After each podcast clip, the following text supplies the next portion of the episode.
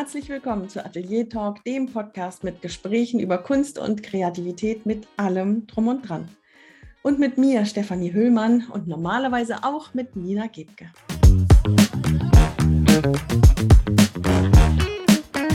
Alle, die heute nicht zum ersten Mal zuhören, wissen, was passiert, wenn Nina nicht dabei ist. An solchen Tagen führe ich Gespräche mit einem Künstler oder einer Künstlerin, die wir vorher eingeladen haben. Und genauso ist es heute auch. Heute spreche ich mit der Fotografin Natalie Stanzak. Natalie erzählt ein bisschen von ihrem Weg, der nicht ganz gewöhnlich ist und sehr, sehr spannend.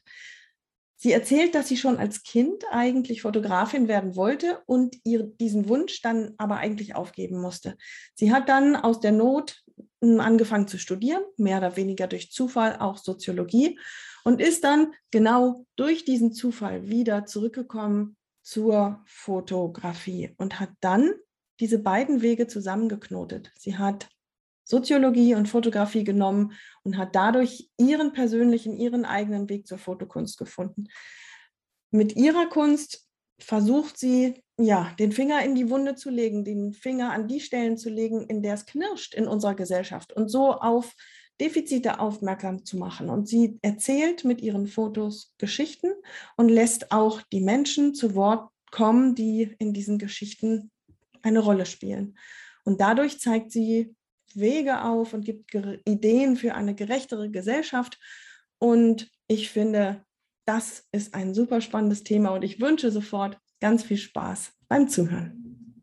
Hallo Natalie, herzlich willkommen zum Atelier Talk. Hallo, ich freue mich, hier zu sein. Ich freue mich auch, Natalie. Natalie, wenn ich so ein bisschen auf deiner Webseite und bei Instagram stöbere, denn wir kennen uns beide nicht, dann finde ich da eine ganze Menge. Du bist Autorin, Soziologin, Fotografin, du bist Podcasterin, du bist Mutter, aber vor allem wirst du wahrscheinlich auch Natalie sein. Erzähl uns mal ein bisschen, wer ist Natalie bitte? Oh, das war eine sehr schöne Einleitung und mir kommt gerade, ich habe sehr viele Themen und sehr viele Aufgaben in meinem Leben. Also wer bin ich? Das ist eine sehr gute Frage. Ich denke, wo fange ich an? Also als Fotografin liebe ich die Kunst. Ich bin in einem, künstlerischen Haushalt groß geworden. Bei uns war Kunst ganz wichtig und groß geschrieben. Ich wollte auch immer Fotografin werden und bin dann aber aus Zufall zur Soziologie gekommen und habe da eine weitere große Liebe entdeckt. Und dann bin ich Mama. Da gibt es auch immer ganz viele Auf und Abs, würde ich sagen, in meinem Leben als Mama. Und dann bin ich noch eine Ehefrau seit 2 Jahren sogar. Und aber mit meinem Mann schon ganz lang zusammen, also über 20 Jahre. Und ich komme ursprünglich aus Polen, also ich bin in Polen geboren und meine Eltern sind damals mit mir, als ich 3 war, nach Deutschland ausgewandert. Und das spielt natürlich auch so ein bisschen eine Rolle in meinem Leben hin und wieder. Genau, und lebe aber jetzt schon ganz lang eben in derselben Stadt und in Augsburg. Augsburg, genau. Und fühle mich hier sehr wohl und habe hier mich so ein bisschen breit gemacht sozusagen mit meinen ganzen Themenfeldern, würde ich mal sagen. Da sind so ein paar Dinge, da möchte ich gleich mal nachhaken. Und zwar, wenn du sagst, du bist in einer sehr kreativen, in einer sehr kunstbegeisterten Familie aufgewachsen. Was bedeutet das genau? Haben deine Eltern Kunst gemacht oder haben sie dich in Museen mitgenommen oder... Was war da bei dir? Also es ist bei mir vor allem meine Mama. Ich bin dann, als ich 12 war, haben sich meine Eltern getrennt und bin dann eben mit meiner Mama aufgewachsen. Und meine Mutter, die, also schon ihre Eltern oder ihr Vater vor allem, war sehr kunstbegeistert und auch ein Fotograf. Also mein Opa ist quasi auch schon Fotograf gewesen. Berufsfotograf? Und Nee, kein Berufsfotograf, aber immer die Kamera in der Hosentasche sozusagen mit dabei, genau. Und meine Mama hat viel Musik gemacht, also die hat Klavierunterricht schon von klein auf bekommen und es war einfach ein großer Stellenwert. Die Kunst, die Musik und eben auch viel Lesen war also bei meiner Mama sehr, ja, schon sehr wichtig, sage ich mal, zu Hause, bei der Familie, in der Familie. Und das hat sie mir weitergegeben. Und bei uns war das zum Beispiel gang und gäbe, dass wir zusammen gemalt haben oder auch gebastelt. Also das war eigentlich schon von klein auf irgendwie ein Teil unseres Lebens und eben aber gar nicht aufgedrückt irgendwie, sondern einfach so intuitiv. Und meine Mama, die kann auch sehr gut malen, war aber, glaube ich, immer zu kritisch mit sich selber, um das auch vielleicht öffentlich zu betreiben, sage ich mal. Also sie war irgendwie immer so von dem Standpunkt aus, nee, meine Kunst ist nicht gut genug, um sie vielleicht sogar anzubieten oder auch damit Geld zu verdienen. Und es war immer so ein bisschen im stillen Kämmerlein, sage ich mal. Aber sie hat es trotzdem gemacht, ja? Sie hat trotzdem sich die Zeit genommen dafür, auch wenn sie es selber nicht ganz so perfekt fand oder so. Ja, also ich kann mich erinnern, dass bei uns in der Wohnung dann auch immer eine Staffelei stand mit unfertigen Bildern, weil sie immer noch irgendwas machen wollte. Und es gab auch wirklich Phasen oder es gab auch Bilder, die nie wirklich zu Ende waren, also für sie, die nie zu Ende gemacht wurden. Und auch heute noch steht bei ihr jetzt im Wohn-Esszimmer eine Staffelei mit einem angefangenen Bild. Vielleicht ist das auch schon die Kunst an sich irgendwie bei ihr. Und genau, also wir haben auch zusammen sogar schon ein paar Bilder produziert, indem ich die Fotografie auf Leinwände gemacht habe und sie mit Öl drüber gemalt hat. Also so kleine Mama-Tochter-Projekte sozusagen gemacht. Und wir hatten auch ein Atelier zusammen eine ganz lange Zeit. Und genau, aber als ich dann Kinder bekam, hat sich das so ein bisschen natürlich auch aufgelöst und der Fokus war dann auch ein bisschen anders und sie wurde dann eher zur Oma. Und genau, deswegen ist die Kunst jetzt aktuell gerade so ein bisschen im Hintergrund leider, genau. Stellst du uns ein, zwei Fotos von diesen Co-Produktionen zur Verfügung, dass wir das auf der Webseite verlinken können? Ja, das kann ich gerne machen, ja. Ein Bild hängt bei uns im Wohnzimmer tatsächlich, ja. Ja, wenn du uns das zur Verfügung stellen würdest, das würden wir gerne mal sehen, ja. Toll. Ja, klar, ja. Toll. Wir haben uns auch tatsächlich einen Namen überlegt und zwar Nice hieß der, weil meine Mama Isolde heißt und ich Natalie und dann quasi die Verbindung. Also da hatten wir schon so die eine oder andere lustige Idee auf jeden Fall. Wer weiß, vielleicht ist das ja der Podcast hier ist der Start für eine neue, weitere Karriere. Meine Mutter bringt mich um, glaube ich, aber ja. So, du bist jetzt selber Mutter von 2 Kindern, ja? Ja, genau. Ja. Wie alt sind die inzwischen? Die sind 2 und 5. Und du hast trotzdem ein Buch geschrieben, betreibst einen Podcast, machst die Fotografie sehr intensiv. Lebst du von deiner Kunst inzwischen? Kannst du davon leben? Ja, ich lebe von der Fotografie, ja. Darüber möchten wir mehr wissen über den Weg, aber du hast, der Weg zur Fotografie führte ja bei dir auch und sehr stark über die Soziologie. Du hast Soziologie studiert, du bist studierte Soziologin und du hast vorhin gesagt, du bist mehr durch Zufall in die Soziologie gekommen. Was bedeutet das genau? Ja, also das Interessante bei mir ist, glaube ich, dass ich eigentlich schon mit 12 Jahren, als mein Patenonkel hat mir zu meinem 12. Geburtstag eine alte Zenit-Kamera geschenkt und das werde ich auch nie vergessen, da saßen wir in Berlin in seinem Auto und er hat quasi mir das Geschenk so überreicht und das war irgendwie so der Startschuss für mich, okay, krass, was ist das für eine Welt und bitte fühl mich ein, also weil mein Patenonkel eben auch Fotograf ist, also nicht beruflich, aber eben auch sehr gerne fotografiert hat und da war eigentlich so ziemlich schnell klar, mein Interesse, also meine Leidenschaft hat sich da entwickelt, ich habe mich da wirklich schon fast reingesteigert und habe Kurse belegt und habe so in der VHS angefangen mit einem älteren Herrn quasi, der diesen Kurs gemacht hat und lauter Senioren und Seniorinnen um mich rum und ich war quasi die Einzige so, ich glaube, ich war damals dann 14 oder so und habe diesen Kurs gemacht analoge Fotografie gelernt. Und dann war für mich eigentlich schnell klar, als diese Frage kam, was will ich werden? Ich möchte Fotografin werden. Also das war für mich eigentlich schon ziemlich schnell klar. Und habe mich dann nach dem Abitur an mehreren Kunstakademien beworben. Das Problem war aber bei mir leider... Mhm. Da unterbreche ich dich ganz kurz, ja, gerne. Bevor du sagst, das Problem und so war. Wenn du sagst, dir war sehr früh klar, dass du Fotografin werden möchtest, mhm. und du sagst, du hast dann nach dem Abitur deine Mappe eingereicht, mhm. Stand da deine Familie hinter dir? Denn wir erleben es ja oft, dass wenn jemand den künstlerischen Weg einschlagen möchte, dass man als Mutter, als Vater, als Onkel und Tante dann diesen Jungspund gerne auf einen guten Weg bringen möchte, bei dem er immer wieder das Brot zum Beißen verdienen kann. Ja. Wie war das bei dir? Hast du sofort Unterstützung gehabt für die Idee zum Fotografen?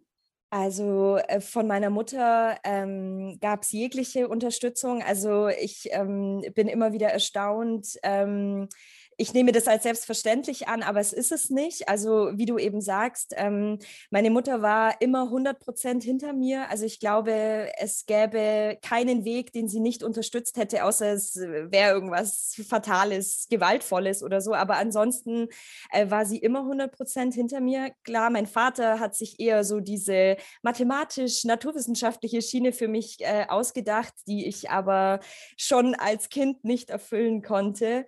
Von dem her, aber von meiner Mutter aus, also 100%ige Unterstützung, auch von meiner Familie. Ich glaube, das liegt natürlich auch so ein bisschen an dem Habitus unserer Familie, dass Kunst einfach immer einen hohen Stellenwert hatte. Mhm. Und wir haben das nicht so mit Geld verbunden, aber es ging eher darum, ich glaube, vor allem meiner Mutter, mit was wird mein Kind glücklich? Also ihr war das immer wichtig zu sehen, wo glänzen ihre Augen, und das war es halt einfach immer schon bei der Fotografie. Vor allem war es auch keine so eine Idee von heute auf morgen, sondern wirklich schon ja als Kind quasi diese Leidenschaft entwickelt, und ich denke, die Unterstützung war da. Ja, toll. Genau, ja.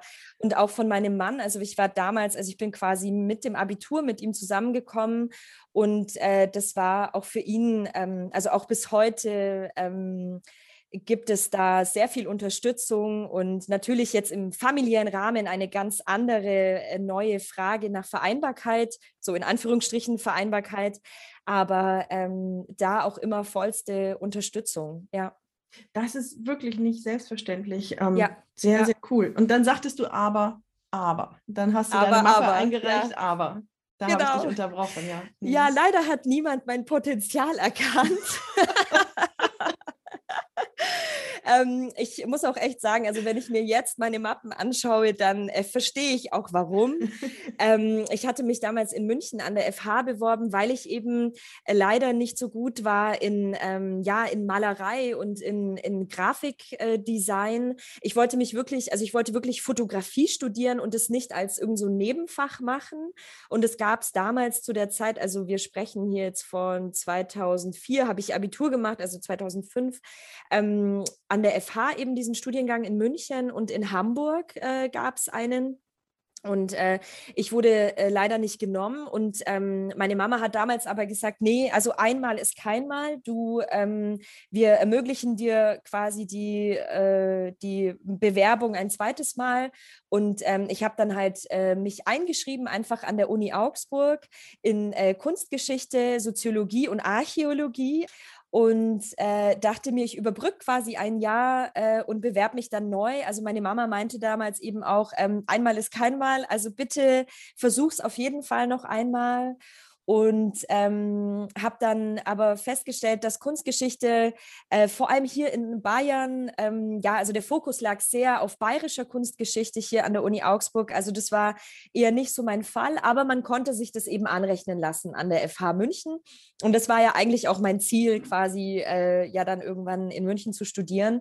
Und leider aber auch die zweite Bewerbung hat dann leider nicht geklappt. Und ich habe dann aber... irgendwie überlegt, so was soll ich machen. Das war natürlich auch irgendwie dann so super schwierig. Ich bin dann schon auch so ein bisschen in so ein Loch gefallen, weil ja irgendwie für mich seit 10 Jahren feststand, ich möchte Fotografin werden. Und habe dann angefangen, mich in Soziologievorlesungen einfach mal hineinzusetzen, um dieses Jahr, das ich ja schon irgendwie absolviert hatte, mit dem ein oder anderen Schein, also es gab damals ja noch wirklich so Papierscheine bei uns an der Uni, gemacht auch, ja, du wahrscheinlich auch, genau, Hausarbeiten gemacht und habe dann gemerkt so, wenn ich mich darauf einlasse, das ist ein komplett anderer Blick auf die Gesellschaft. Also diesen Blick habe ich so noch nie erfahren, noch nie gehört. In der Schule gab es Soziologie nicht, also diese Perspektive auf die Gesellschaft, also Dinge von der Gesellschaft her zu sehen. Und das war für mich irgendwie dann so der, ich sag mal, Mindblow irgendwie, krass, wie schön diese Disziplin ist, wie aufschlussreich und wie sehr sie mich im Leben auch irgendwie weiterbringt, und eben auch mal was anderes zur Psychologie, also Dinge vom Individuum her zu bewerten oder zu beurteilen. Und deswegen habe ich dann eben das Hauptfach gewechselt zu Soziologie und habe das dann eben studiert, habe Kunstgeschichte ganz verworfen, hatte dann Pädagogik und Politik als Nebenfächer, genau. Ach echt, du hast dann so rum, dann, das ist ja interessant. Aber jetzt die Soziologie und dieser Blick auf die Gesellschaft, das ist ja das, was dann später oder im Laufe der Zeit ganz stark deine Kunst und Fotografie beeinflusst hat. Deswegen lass uns das doch bitte mal ein bisschen genauer anschauen. Du hast es eben sehr gut angedeutet. Es ist ein ganz neuer Blick. Es ist ein ganz spannender Blick auf die Gesellschaft. Lass uns mal in deinen Kopf schauen. Was genau war vorher und was war für dich neu und welche Punkte und so haben dich dann so angesprochen?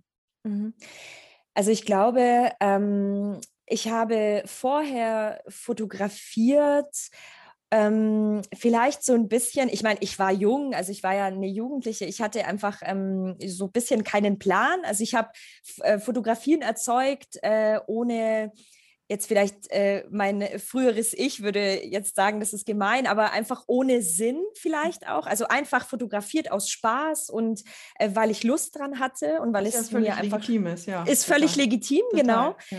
Und ich habe aber schon immer gemerkt, so indem ich mich bei anderen Fotografen, Fotografinnen umgeschaut habe, die haben immer eine Aussage. Also ich wollte irgendwie auch etwas mit Sinn machen, in Anführungsstrichen. Also ich habe mich damit immer beschäftigt und irgendwie hat mich das immer genervt, dass ich irgendwie nie so wirklich so eine Aussage hatte.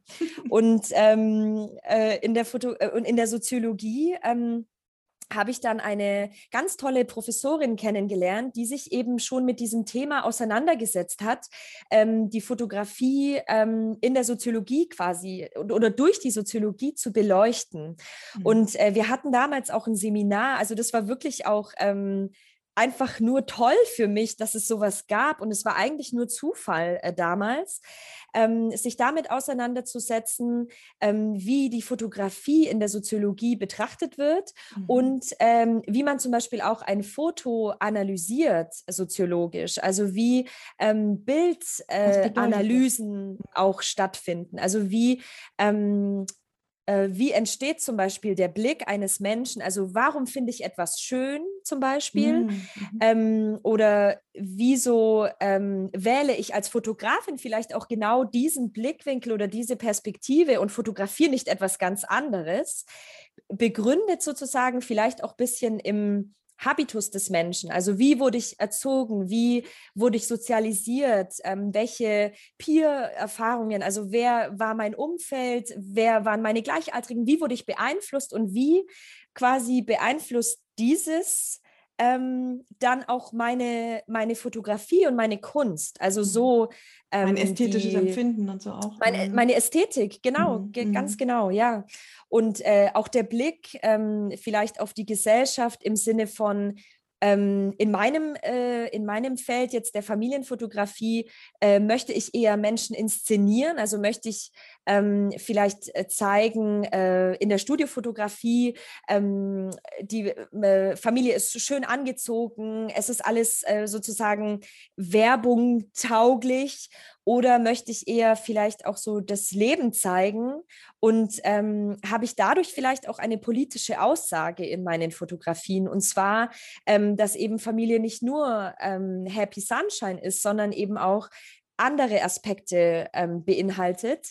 Und dieser Prozess ist natürlich vor allem dann entstanden, als ich auch selber Mutter wurde. Und aber auch schon davor eben habe ich immer versucht oder immer sozusagen eine Verbindung gesucht zwischen meiner Fotografie und dann der Soziologie. Und mir ist es aber irgendwie nie so wirklich gelungen. Und eben erst dann, als ich Mutter wurde, habe ich irgendwie meine Verbindung erkannt. Und das war eben die der Familie, der dokumentarischen Familienfotografie. Das war dann meine Verbindung sozusagen. Mhm. Mhm. Ja. Du sprichst auf deiner Webseite, glaube ich, habe ich das gelesen, von dem Mehrwert aus Soziologie und Fotografie. Ist das genau das, was du uns eben beschrieben hast, ja? Diese unterschwelligen Werte, die da auch vermittelt werden und so weiter? Ja, ja. Also ich denke, in Bezug auf mich selber jetzt bezogen, weil ich weiß nicht, wie das auf Kunden und Kundinnen wirkt, aber ich habe da einfach mein Ich gefunden. Also ich merke auch, mir fiel es vorher immer schwer, auch Instagram zum Beispiel zu bedienen. Ich habe immer das Gefühl gehabt, ich kann nicht schreiben. Und ich habe eben dadurch dann irgendwie, als ich gemerkt habe, ich möchte diese Verbindung irgendwie mehr zeigen, auch gemerkt, wie leicht mir dadurch Texte fallen. Also und für mich ist es ein Mehrwert. Also ich habe, glaube ich, immer danach gesucht. Ich wusste nicht, nach was ich suche. Und aber es war eben irgendwie so dieser Prozess zu sagen, hey, meine zwei Disziplinen, die zu vereinen, das ist eigentlich das, was ich möchte. Mhm. Und ich bin auch immer so im Zwiespalt gewesen, soll ich nur Soziologin sein oder soll ich nur Fotografin sein? Und ich habe gemerkt, dass es eben aber beides ist. Mhm. Also ich bin einfach beides. Und das Schöne ist eben, dass ich das in der dokumentarischen Familienfotografie für mich jetzt vereinen konnte.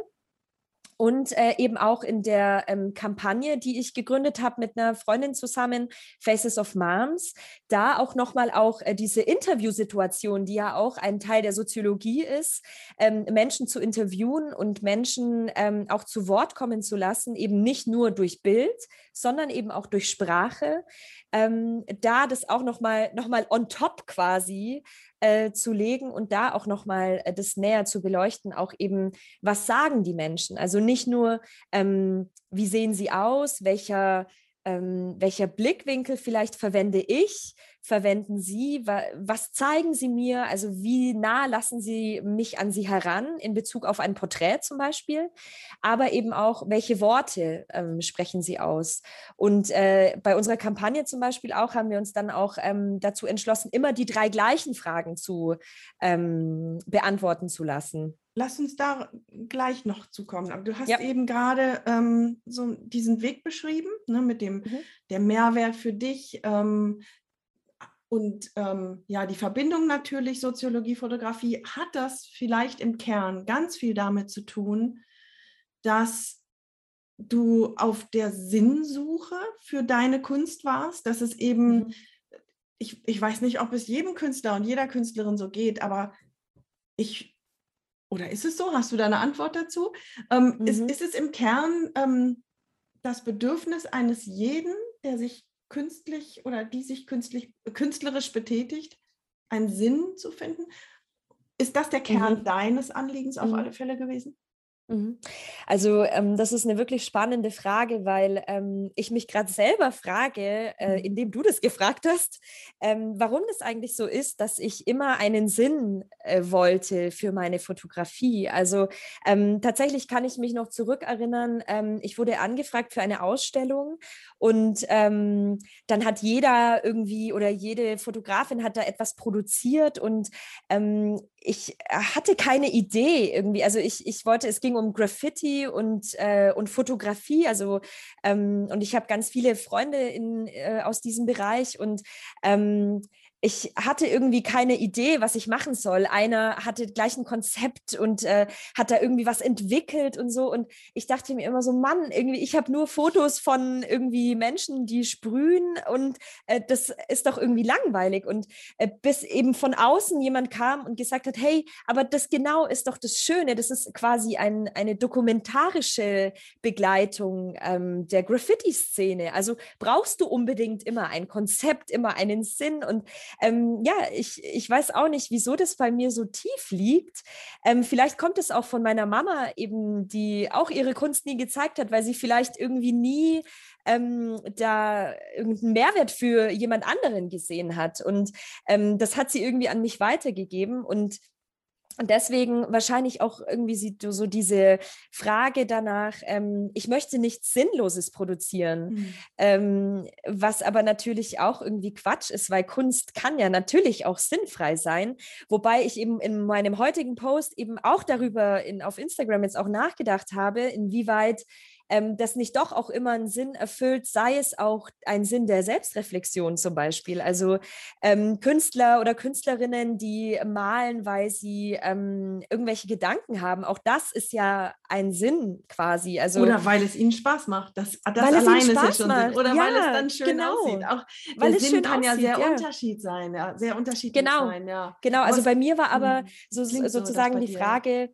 ja genau, welche Aussage hat es und ist es vielleicht auch politisch? Also mir war das irgendwie auch wichtig, politische Aussagen zu treffen und irgendwie das vielleicht auch so ein bisschen einzuordnen, meine Fotografie. Und deshalb glaube ich, irgendwie so diese Verbindung, die war einfach für mich super wichtig. Und ich merke auch, wie sehr ich angekommen bin, dadurch, dass ich das zugelassen habe. Also ich habe... irgendwie ist mir da irgendwie so ein Stein von den Schultern gefallen. Ich bin so super schlecht in Redewendungen. Ich hoffe, das gibt es, diese Redewendung. Ich hatte wirklich das Gefühl, mir ist da so eine Last abgefallen. Ich hatte auf einmal, mein Ding. Du sagst auf deiner Webseite irgendwo, dass du deine Werte, dass sie dir wichtig sind. Das, was du eben sagst, du hattest einen Sinn, das ist eine Last von den Schultern gefallen. Das hat bestimmt damit zu tun, dass du in Kongruenz, in Übereinstimmung mit deinen Werten plötzlich auch deine Kunst machst oder gemacht, also angefangen hast zu machen, oder? Ich glaube 100% ja. Und du sagtest auch, dass du durch die Soziologie, durch das Studium einen anderen Blick auf die Gesellschaft bekommen hast. Kannst du das in Worte fassen? Also ich glaube, grundsätzlich würde ich sagen, wurde ich eher so beeinflusst, dass eigentlich alles vom Mensch ausgeht. Also im Prinzip unsere Gesellschaft im Sinne von, du musst es nur wollen, dann schaffst du es. Oder du musst einfach ganz viel an dir arbeiten, dann wird es schon klappen. Oder diese es ist alles in dir Mentalität irgendwie, nur du musst es halt selber irgendwie rausholen. Und ich hatte schon immer irgendwie so das Gefühl, nö, ich glaube, es gibt schon Menschen, die einen anderen Start haben im Leben, die vielleicht andere Chancen haben als andere. Und das liegt doch nicht an denen. Also das können die doch nicht selber verantworten. Natürlich ist man irgendwann erwachsen und hat auch quasi in seinem Rahmen Verantwortung zu tragen. Also ich sage jetzt nicht, dass man quasi frei ist von jeglicher Verantwortung, aber die Soziologie hat mir eben diesen Blickwinkel gezeigt, und zwar, dass auch die Gesellschaft das Individuum beeinflusst und dass das wiederum Auswirkungen hat auf Handlungen und auf Handlungsspielraum und auf Chancen, die man hat. Es ist einfach nun mal so, dass ein Mensch, wie jetzt zum Beispiel auch ich, der Migrationsgeschichte hat, vielleicht keine großen Häuser erben wird und deren Eltern sich in einem anderen Land etwas aufbauen mussten, natürlich ganz andere Möglichkeiten hat als jemand, der hier geboren wurde, der vielleicht schon Großeltern hat, die vielleicht ihm oder ihr etwas erben können. Also so diese Themen zum Beispiel auch oder auch in Bezug auf Bildungsungerechtigkeit, also dass ich zum Beispiel keine Gymnasialempfehlung bekommen habe und das einfach klar war für meine Lehrerin, dass ich auf die Hauptschule soll. Und weil du aus polnischem also das wurde ja nie so ausgesprochen, also mir war das nie klar, warum. Und sie meinte, ich sei nicht bereit dazu. Und ich dachte auch eine ganze Zeit lang dann so, ja okay, dann, also wir sind irgendwie so Arbeiter aus Polen irgendwie und das stimmt ja aber gar nicht. Ich habe mich dann auch selber mit meinem eigenen Habitus und mit meiner eigenen Sozialisation beschäftigt und eben herausgefunden, dass meine Eltern ganz viel und meine Großeltern vor allem eben auch sehr kunstliebend waren, Bildung und sowas auch ganz viel Stellung in unserer Familie hatte, aber eben die Gesellschaft eben Dinge anders bewertet und zwar zum Beispiel meinen Migrationshintergrund.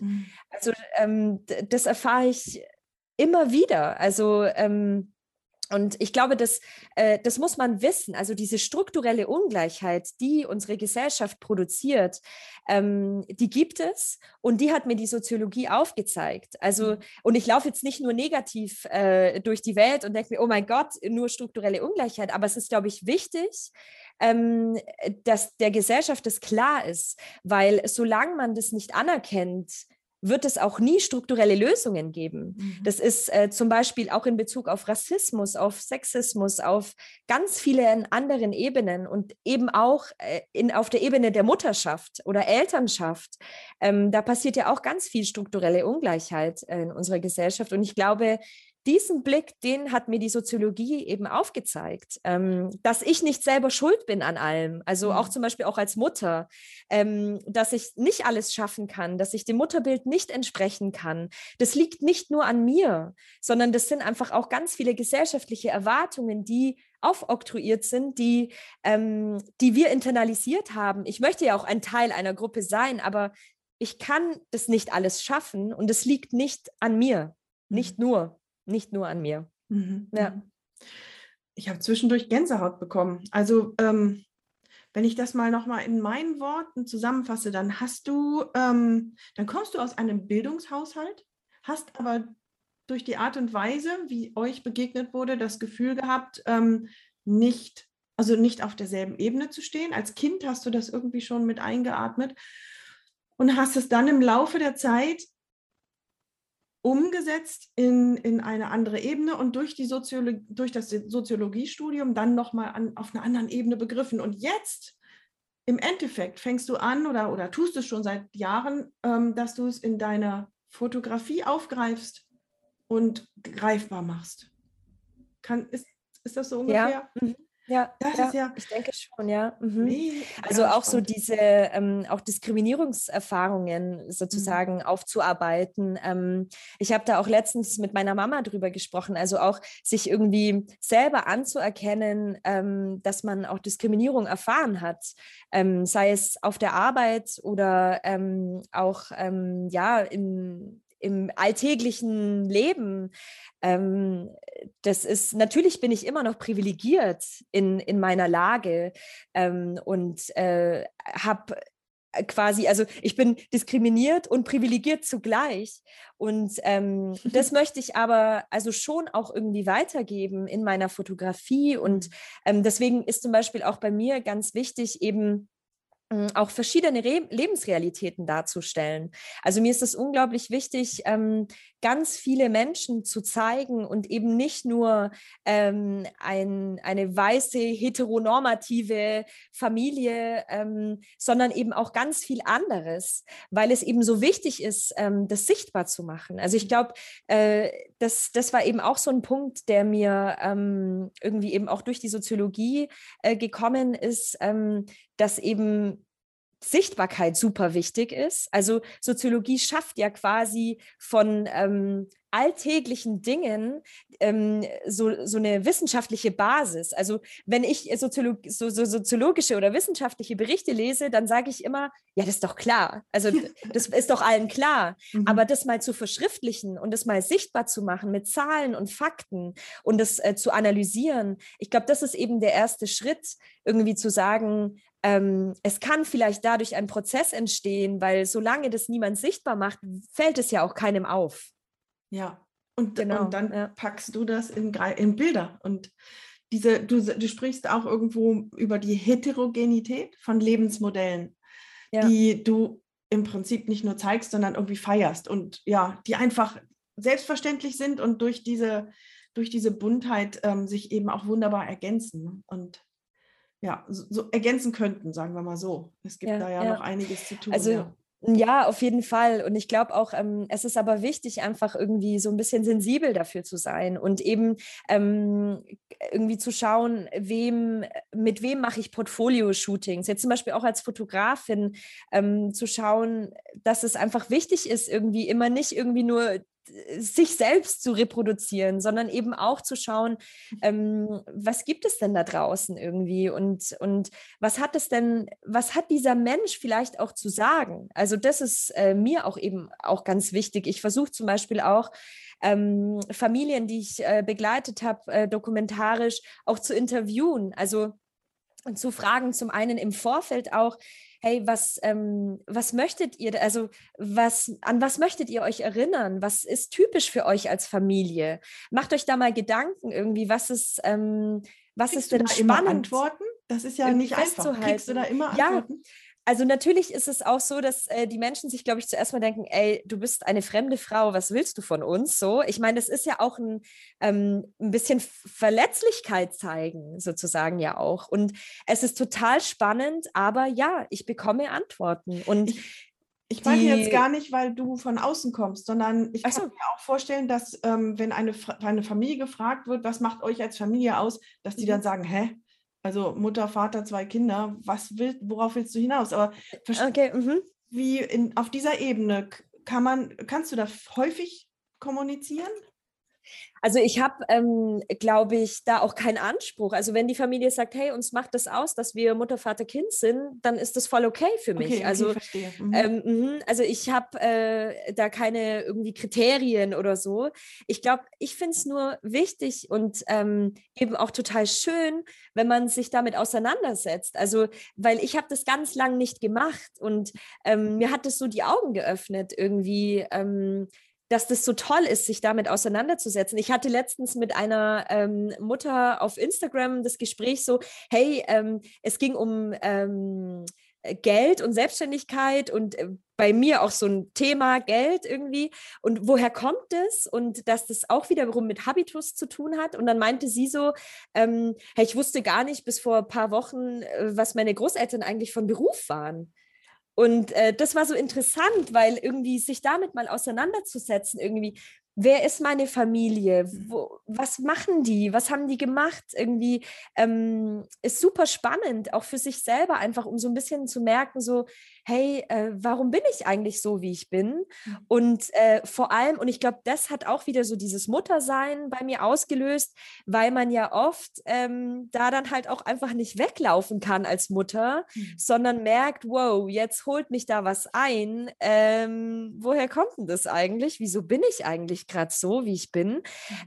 Und davor, also mit 20 oder so, dann geht man halt einfach irgendwie zu seinen Freunden und macht irgendwie Party und vergisst das so. Und jetzt irgendwie kommt so der Punkt, wo man einfach auch nicht mehr weg kann, weil man das vielleicht ja auch seinen Kindern widerspiegelt und gewisse Tendenzen vielleicht auch gar nicht weitergeben möchte und dann sich eben fragt, klar, zum einen natürlich auch psychologisch, aber eben auch soziologisch so, woher kommt es? Wer ist meine Familie? Was haben die erlebt? Also welche vielleicht Dinge tragen die auch in sich, die nicht ausgesprochen wurden? Und das möchte ich eben auch an andere Familien weitergeben. Also vielleicht auch zum Beispiel, wieso habt ihr dieses Familienmodell so gewählt, wie ihr das gewählt habt? Das ist ja auch oft keine freie Entscheidung, sondern gesellschaftlich bestimmt. Und das hat ja wiederum Konsequenzen. Also für mich als Mutter, für mich als Frau, als Fotografin, warum bin ich diejenige, die zu Hause geblieben ist irgendwie? Und solche Prozesse hat das eben in mir ausgelöst. Jetzt sagst du selber, Psychologie spielt da rein, Soziologie, die Dokumentation dessen, was ist. Wir haben direkt bevor wir dieses Interview hier angefangen haben, ein bisschen über die Verbindung Fotografie-Kunst gesprochen. Jetzt haben wir eben, wie ich sagte, Soziologie, Psychologie, Dokumentation. Wie einfach oder wie schwierig war es für dich, deine Tätigkeit als Kunst anzunehmen und zu begreifen?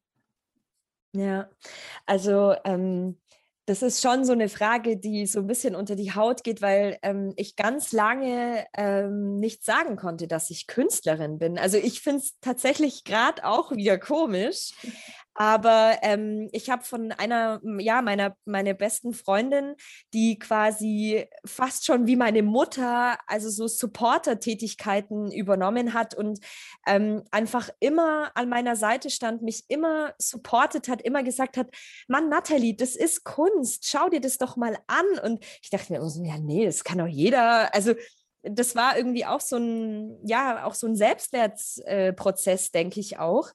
Und ich mich damit schon sehr auseinandergesetzt habe, eben was ist Kunst und eben diese Sinnfrage, was macht meine Kunst, macht die Sinn, hat die irgendeine Aussage? Was ist Kunst für dich? Und genau, eben, da kommen wir eben zu dem Punkt, was ist Kunst denn überhaupt? Für dich, was ist sie? Genau, und das Lustige ist, ich habe das gestern einfach mal gegoogelt. Und da stand, und das fand ich halt so super interessant, Kunst hat keine Funktion. Also, und weil für mich ist Kunst, also wenn ich nicht gegoogelt hätte, wäre ich davon ausgegangen, es ist immer etwas Selbsterschaffenes, es hat was mit Talent zu tun. So, das war immer so für mich so. Und auch ich habe gelernt, man kann Zeichnen auch lernen. Natürlich hat es auch mit Talent zu tun. Und der eine hat vielleicht wiederum quasi einen anderen Start, so einen Startbeginn. Aber ich habe in meinem Kunst-LK auch Zeichnen gelernt. Also deswegen, das ist nicht alles so Hokuspokus sozusagen. Und aber für mich hat es wirklich immer was mit Gemälden und Skulptur und wow, das kann ich nicht, das kann nur dieser Mensch irgendwie. Das hatte für mich Kunst. Ja, genau. Und aber tatsächlich hat mich das dann beschäftigt, warum Kunst keine Funktion haben soll. Weil bei mir in der Fotografie zum Beispiel hat es eben schon zum einen die Funktion der Selbstreflexion, also für mich als Mutter, ich mache nämlich auch ganz viele Selbstporträts und die bedeuten mir ganz arg viel, weil wenn ich die anschaue, löst das in mir was aus und das ist schon auch so eine Art von Funktion im Sinne von, wow, wie habe ich mich damals gefühlt? Was war das? Was ist mit mir passiert? Irgendwie so der Prozess des Mutterwerdens irgendwie zu begleiten. Und deswegen war ich da auch so ein bisschen so, okay, also es ist jetzt für mich keine zufriedenstellende Antwort. Irgendwie. Für mich auch nicht, nebenbei bemerkt. Ja? Nein, nee, ich meine, Steffi, was ist für dich Kunst? Oder keine Ahnung, ich glaube, es ist auch ein Prozess irgendwie, oder? Das so zu, objektiv ist es auf jeden Fall schon mal gar nicht, finde ich, irgendwie zu bewerten oder zu beantworten. Also ich bin wirklich, also mit dieser Beschreibung, dass es keine Funktion haben darf oder soll, da bin ich überhaupt nicht mit einverstanden. Ja.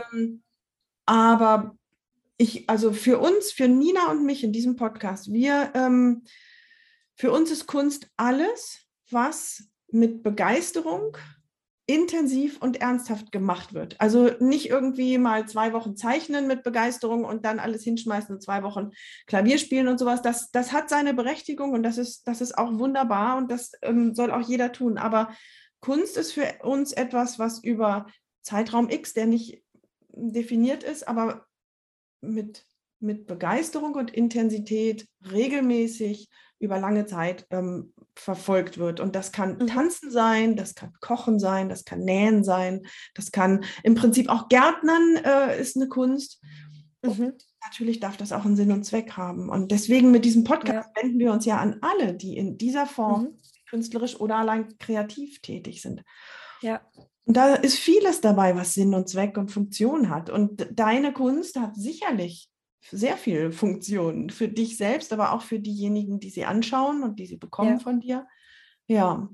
Ja. Bist du jetzt Künstlerin? Machst du jetzt Kunst? Stehst du jetzt dahinter? Ja. Ich habe tatsächlich ein ganz tolles Gedicht von meiner besten Freundin eben auf meinem Schreibtisch stehen, das ich mir jeden Tag durchlese, um mich immer wieder daran zu erinnern, jetzt halt endlich die Klappe und sag's einfach, du bist Künstlerin, Punkt. Und ich muss es mir aber immer wieder durchlesen. Also ich weiß nicht, was da in mir drin ist, dass sich da immer wieder strebt dagegen, aber tatsächlich muss ich sagen, fühlt es sich immer besser an, das zu sagen, auch zu sagen, ich bin Fotografin. War auch eine Zeit lang irgendwie so, dass ich das, weil ich das einfach so nebenbei in Anführungsstrichen gemacht habe, habe ich das auch irgendwie nie so gesagt. Und aber seit du Geld dafür bekommst, seitdem bist du Fotografin oder selbst dann noch nicht? Nee, es war wirklich so, das letzte Jahr hat sich irgendwas in mir getan. Also sei es mit dieser Kampagne, auch mit Faces of Moms, die mich da auch nochmal sehr bestärkt hat, auch dieses Feedback von außen zu bekommen. Und ja, ich glaube schon auch irgendwie so diese Interaktion mit anderen Menschen zu bekommen. Und ja, das hat in mir auch viel gemacht, also mir auch als Person sozusagen viel weitergebracht, auch so diese feministische Einstellung und hat ja einiges, glaube ich, auch in mir bewirkt, auch als Künstlerin eben auch, ja. Habe ich das richtig verstanden? Sogar als du Geld bekommen hast als Fotografin für deine fotografischen Tätigkeiten, selbst da fiel es dir schwer zu sagen, ich bin Fotografin. Ja, habe ich das richtig verstanden? Ja, Wahnsinn, weil es eben nicht mein Hauptberuf war. Also das war quasi, ich habe immer gesagt, ich mache das so nebenbei. Mhm. Ja. Weil das ist für viele der Punkt, wo man sich dann drüber wegsetzen kann. Mhm. Weil das, was du da empfunden hast und das, womit du dich so ein bisschen rumgequält hast, das ist ja so häufig. Es geht ja so vielen so.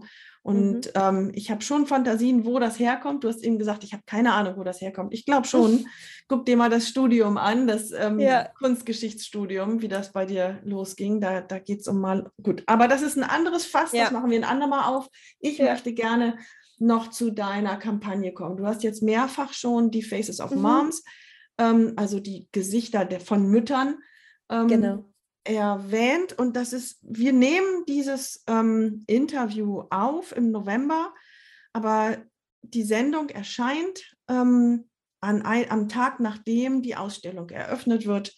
Am 9.12. wird sie eröffnet in Augsburg, richtig? Nee, die ist in Stuttgart. Ach ja, stimmt, das wusste ich schon. In Stuttgart, am Tag danach erscheint diese Sendung. Nimm uns da bitte mal mit, was ist das genau? Was steckt dahinter? Wie kam das zustande? Wie habt ihr das umgesetzt? Was ist es überhaupt? Also ich habe, also eigentlich hat es damit angefangen mit der Corona-Pandemie. Da haben wir die Kampagne quasi gegründet. Also so im Prinzip gibt es diese Kampagne, solange wir in dieser Pandemie leben. Und die Freundin von mir, mit der ich das zusammen mache, die Nicole, die kenne ich schon ganz lange, ist einer meiner besten Freundinnen. Und wir haben uns schon immer ausgetauscht, also seitdem wir Mütter sind, ich jetzt seit 5 Jahren, sie seit 6 Jahren, immer versucht, ehrlich miteinander auszutauschen in Bezug auf Mutterschaft, weil wir das Gefühl hatten, wir können uns da auch vertrauen und da auch ehrlich miteinander sein, ohne eben sofort verurteilt zu werden, eine schlechte Mutter zu sein oder irgendwie das eigene Kind nicht zu lieben, weil es eben nie darum ging, dass wir unsere Kinder nicht lieben, sondern es ging immer um diese strukturelle Ebene, wo wir eben wieder bei der Soziologie sind. Und zwar haben wir versucht, mit Faces of Moms unsere persönlichen Probleme in Bezug auf Vereinbarkeit, also ich möchte eigentlich Unvereinbarkeit sagen, und in Bezug auf die Verbindung von Partnerschaft und Familie und diese ganzen Herausforderungen, die einfach einhergehen damit, wenn man Kinder bekommt, auf ein anderes Level zu heben. Und zwar haben wir gemerkt, wir sind nicht alleine. Und das kam eben durch die Corona-Pandemie. Da kam das immer mehr in den Medien und immer mehr kam zum Vorschein, wir sind nicht alleine mit dieser Problematik. Wir brauchen einfach... Wir werden im Prinzip allein gelassen von der Politik. Die Politik geht davon aus, die Mutti wird es schon richten. So war der Tenor in der Corona-Pandemie. Und dann haben Nico und ich uns gedacht, hey, wir müssen da irgendwie was machen, weil wir schon immer die Lust hatten, zusammen ein Projekt zu starten. Und da hatten wir quasi unsere Idee gefunden und haben dann 3 Fragen entwickelt, eben mein soziologisches Wissen und ihre quasi Organisationsfähigkeit verbunden und machen jetzt quasi seit einem Jahr Interviews mit Müttern auf Instagram und wollten eben diesen Instagram-Fokus so ein bisschen verlassen und eben auch in die Gesellschaft hineintreten. Und haben dann mit dem Augsburger Friedensfest zusammen eine Podiumsdiskussion erarbeitet, bei der auch Mareice Kaiser zum Beispiel zu Besuch war und eben auch... Wer ist Mareice Kaiser? Mareice Kaiser ist Journalistin und Autorin und hat eben dieses Jahr zum Thema Mutterschaft und strukturelle Ungleichheit ein Buch geschrieben, Das Unwohlsein der modernen Mutter. Und die ist schon sehr, sehr lang auf dem Gebiet tätig. Und das war schon ihr zweites Buch und macht wirklich ganz, ganz wichtige und tolle Arbeit. Und die hatten wir eingeladen zu unserer Buchlesung und Podiumsdiskussion hier in Augsburg. Und das war jetzt quasi so der Schritt, der Step in die Gesellschaft. Und wir hatten das dann eben verbunden mit einer Fotoausstellung und haben, weil ich eben mit der Nicole dann und unserer Kampagne auch ein Buch geschrieben habe, das heißt Bis eine weint. Und da hatten wir eben auch Fotografien schon von mir verwendet und eben Mütter interviewt und die Mütter fotografiert in ihrer Umgebung, also bei ihnen zu Hause, und haben diese Fotografien genommen und die ausgestellt und eben auch Instagram-Kacheln quasi drucken lassen und die auch mit auf die Ausstellung, in die Ausstellung gepackt. Und diese Ausstellung wird es eben auch jetzt in Stuttgart geben. Also wir möchten da so eine Wanderausstellung machen. Und weil es eben unser Anliegen ist, über die Mutterschaft hinaus, also zum einen, klar, konzentriert sich Faces of Moms, sagt ja schon quasi der Kampagnenname, vor allem auf Mütter und deren Herausforderungen und Probleme. Aber uns ist es eben ganz wichtig zu sagen, strukturelle Ungleichheit in Bezug auf Mutterschaft betrifft jeden. Denn wenn wir es umdrehen, würde es zum Beispiel einer alleinerziehenden Mutter, BPOC, mit Kind mit Behinderung, würde es der gut gehen? Was würde dann passieren? Dann würde es doch allen Menschen gut gehen. Und die Frage ist eben, bei uns, wie geht ein gutes Leben für alle Menschen? Also es ist nicht nur in Bezug auf die Mutterschaft. Es geht eben darum, dass so viele strukturelle Probleme vor allem bei Eltern und Müttern rauskommen. Aber die betreffen uns ja schon auch viel früher. Und wir möchten mit unserer Kampagne eben zum einen darauf aufmerksam machen, auf diese strukturelle Ungleichheit gegenüber Müttern, aber eben auch zu sagen, hey, schaut auf euch selber, checkt eure Privilegien, also versucht vielleicht beim nächsten Mal an der Kasse, wenn da ein Mensch steht, dessen Kind am Boden liegt und schreit, das nicht zu verurteilen, sondern einfach mal selber drüber nachzudenken, hey, wer ist dieser Mensch? Welche Privilegien habe ich? Wieso verurteile ich diesen Menschen? Und übergeordnet eben diese Frage, wenn jeder sich seiner Privilegien bewusst wäre, achtsam damit umgehen würde, gäbe es möglicherweise auch eine achtsamere Gesellschaft und vielleicht eben auch das Ziel eines guten Lebens für alle und eben nicht nur für vereinzelte Menschen, die irgendwie auf Machtpositionen sitzen und auch diese Macht eben auch ausnutzen.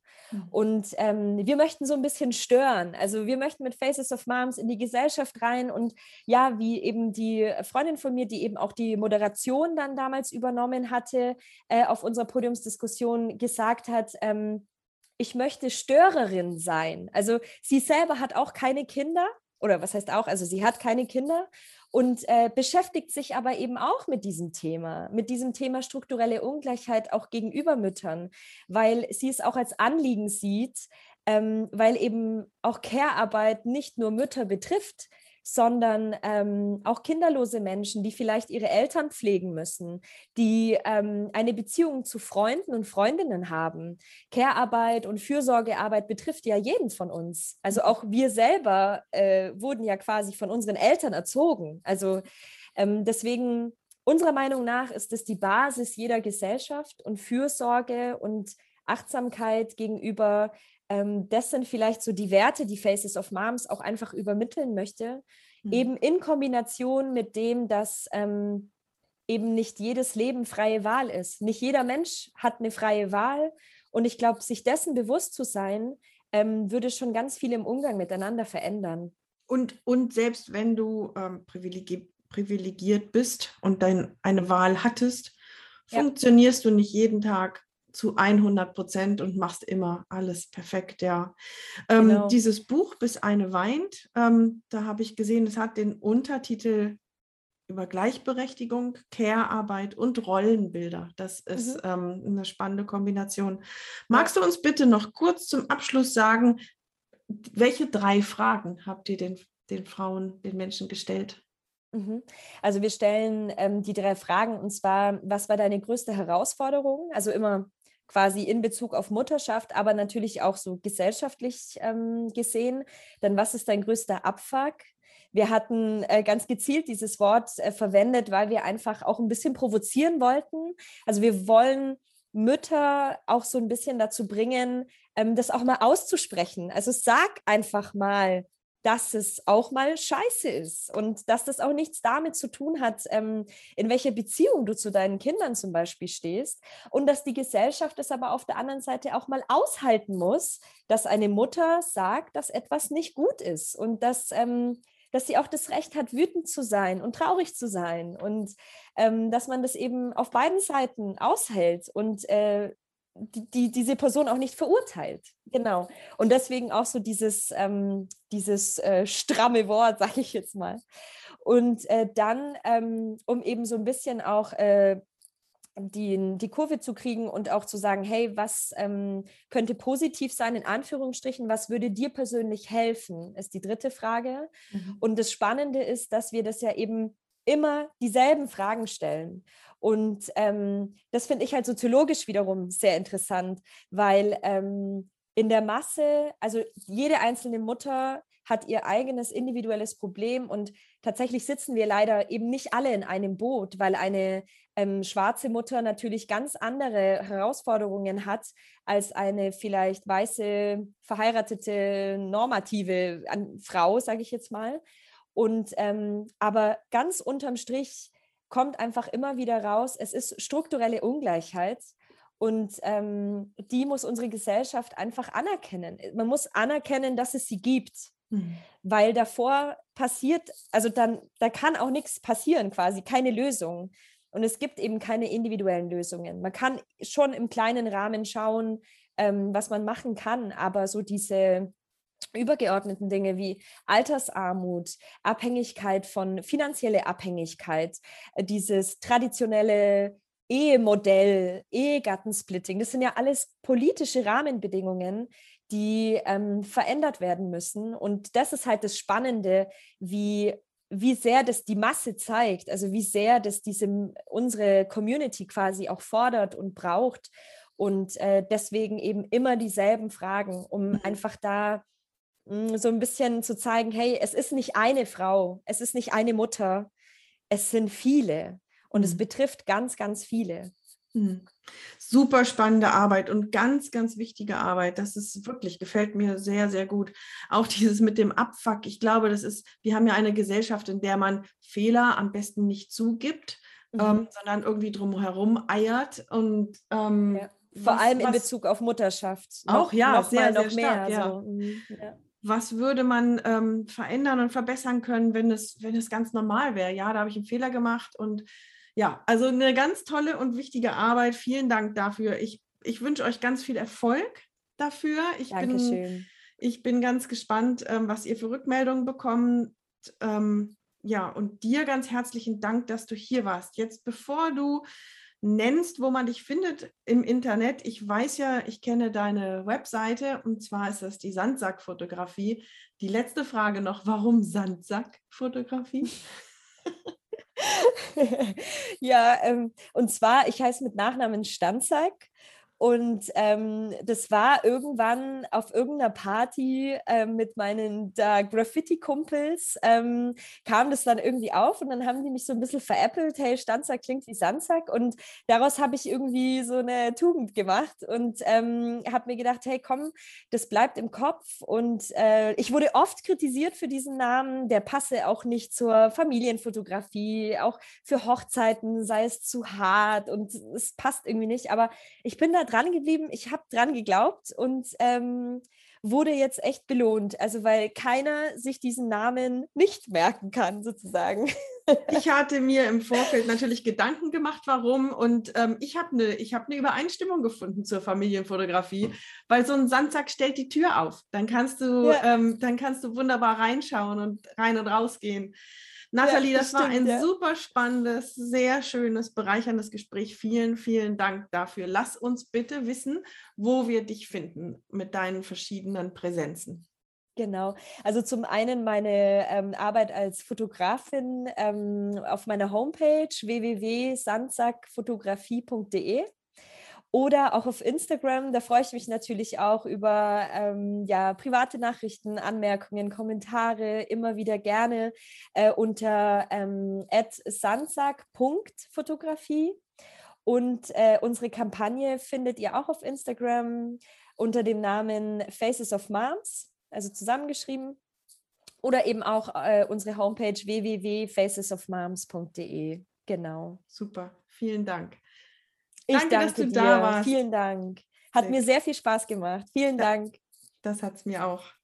Dankeschön. Tschüss. Ciao.